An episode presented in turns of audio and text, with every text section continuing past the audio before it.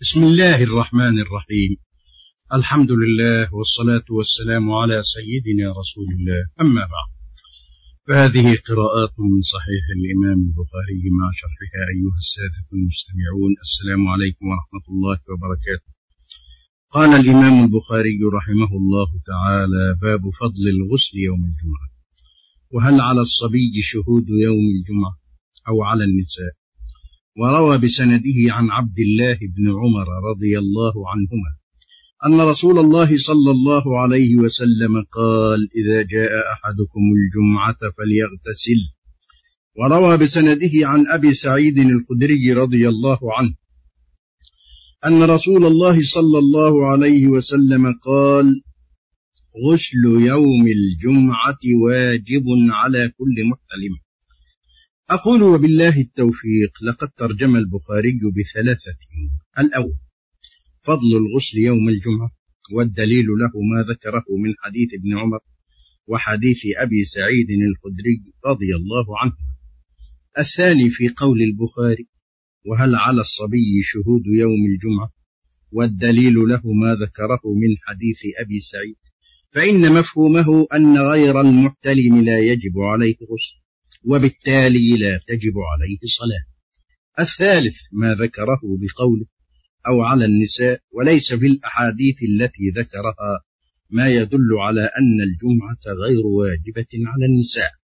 ولعل البخاري أشار به إلى ما ورد في بعض طرق حديث نافع عن ابن عمر. عن النبي صلى الله عليه وسلم فقد روى أبو عوانة وابن خزيمة وابن حبان في صحاحه من طريق عثمان بن واقد عن نافع عن ابن عمر ولفظه من أتى الجمعة من الرجال والنساء فليغتسل ومن لم يأتها فليس عليه غسل ورجاله ثقات لكن قال البزار أخشى أن يكون عثمان بن واقد قد وهم فيه. وإلى ما رواه أبو داود من حديث طارق بن شهاب عن النبي صلى الله عليه وسلم قال لا جمعة على امرأة ولا على صبي. رجاله ثقات لكن قال أبو داود لم يسمع طارق من النبي صلى الله عليه وسلم لكنه رأى. وقد أخرجه الحاكم في المستدرك من طريق طارق عن أبي موسى الأشعري.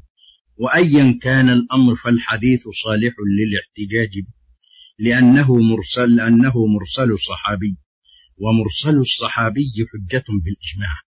لكن لما كان هذا الحديث ليس على شرطه لم يخرج ولكنه أشار إليه بالترجمة. والمعنى جمعة واجبة فإن صلتها المرأة نابت عن الظهر وكانت مأجورة. وقد كان البخاري رحمه الله تعالى دقيقا غاية الدقة في ترجمة الباب فلم يذكر الحكم أهو واجب أم مندوب. وذلك لخلاف العلماء في هذا فمن ثم أتى بلفظ صادق بالوجوب أو بالندب. فقال باب فضل الغسل يوم الجمعة. وهذا القدر وهو الفضل هو الذي اتفقت الأدلة على ثبوته. أما حديث ابن عمر إذا جاء أحدكم الجمعة فليغتسل. فلهذا الحديث سبب ورود.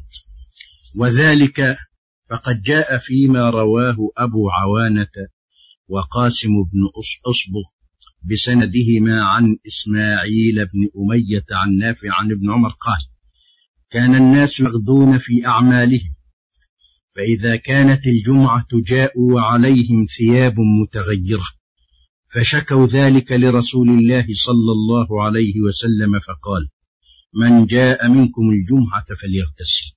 فمن ذلك ظهرت الحكمة في الاغتسال وهو أن يكون المسلمون على أنظف حال وعلى أطيب أطهر وأطيب رائحة لأن هذا اليوم يوم اجتماع. فمن جاء بثياب وسخة أو بريح خبيثة فقد آذى المؤمنين وآذى الملائكة. فمن ثم أمر النبي صلى الله عليه وسلم بهذا الاغتسال بل وجعله واجبا كما في حديث أبي سعيد الخدري. وقد قال رسول الله صلى الله عليه وسلم هذه المقالة وهو على المنبر كما بين ذلك بعض الروايات. وقد اختلف العلماء في غسل الجمعة. أهو للصلاة أم لليوم؟ فمنهم من ذهب إلى أن الغسل للصلاة وذلك حتى لا يتأذى المصلون بالروائح الكريهة المنبعث ممن لم يغتسل. سواء اتصل الغسل بالصلاة أم لا. وقد ذهب الجمهور إلى أن ذلك يجزيه من بعد الفجر فمن أحدث بعد الاغتسال ثم توضأ قبل الصلاة قبل الذهاب إلى الصلاة فهو كافر. وقد سئل الإمام الجليل أحمد بن حنبل عمن اغتسل ثم أحدث هل يكفيه الوضوء؟ فقال نعم ولم أسمع فيه أعلى من حديث ابن أبزة وهو يشير إلى ما أخرجه ابن أبي شيبة بإسناد صحيح عن سعيد بن عبد الرحمن بن أبزة عن أبيه وله صحبة أنه كان يغتسل يوم الجمعة ثم يحدث فيتوضأ ولا يعيد الغسل. ومن الفقهاء من يرى أنه يعيد الغسل حتى يتحقق أن الغسل للصلاة والأول هو الراجح وهو أنه لا يعيد الغسل.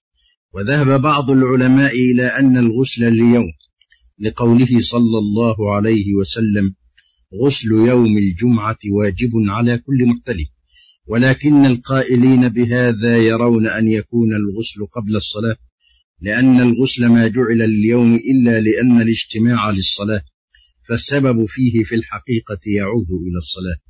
وقد أبعد بعض الظاهرية إبعادا يكاد أن يكون ملزوما ببطلانه حيث لم يشترط تقدم الغسل عن الصلاة حتى لو اغتسل قبل الغروب كفى وحصل السنة وهو كلام يغني تهافته وبطلانه عن رده والأولى لمن يريد أن يجمع بين القولين أن يغتسل قبيل خروجه للصلاة وبذلك يجمع بين الأمرين.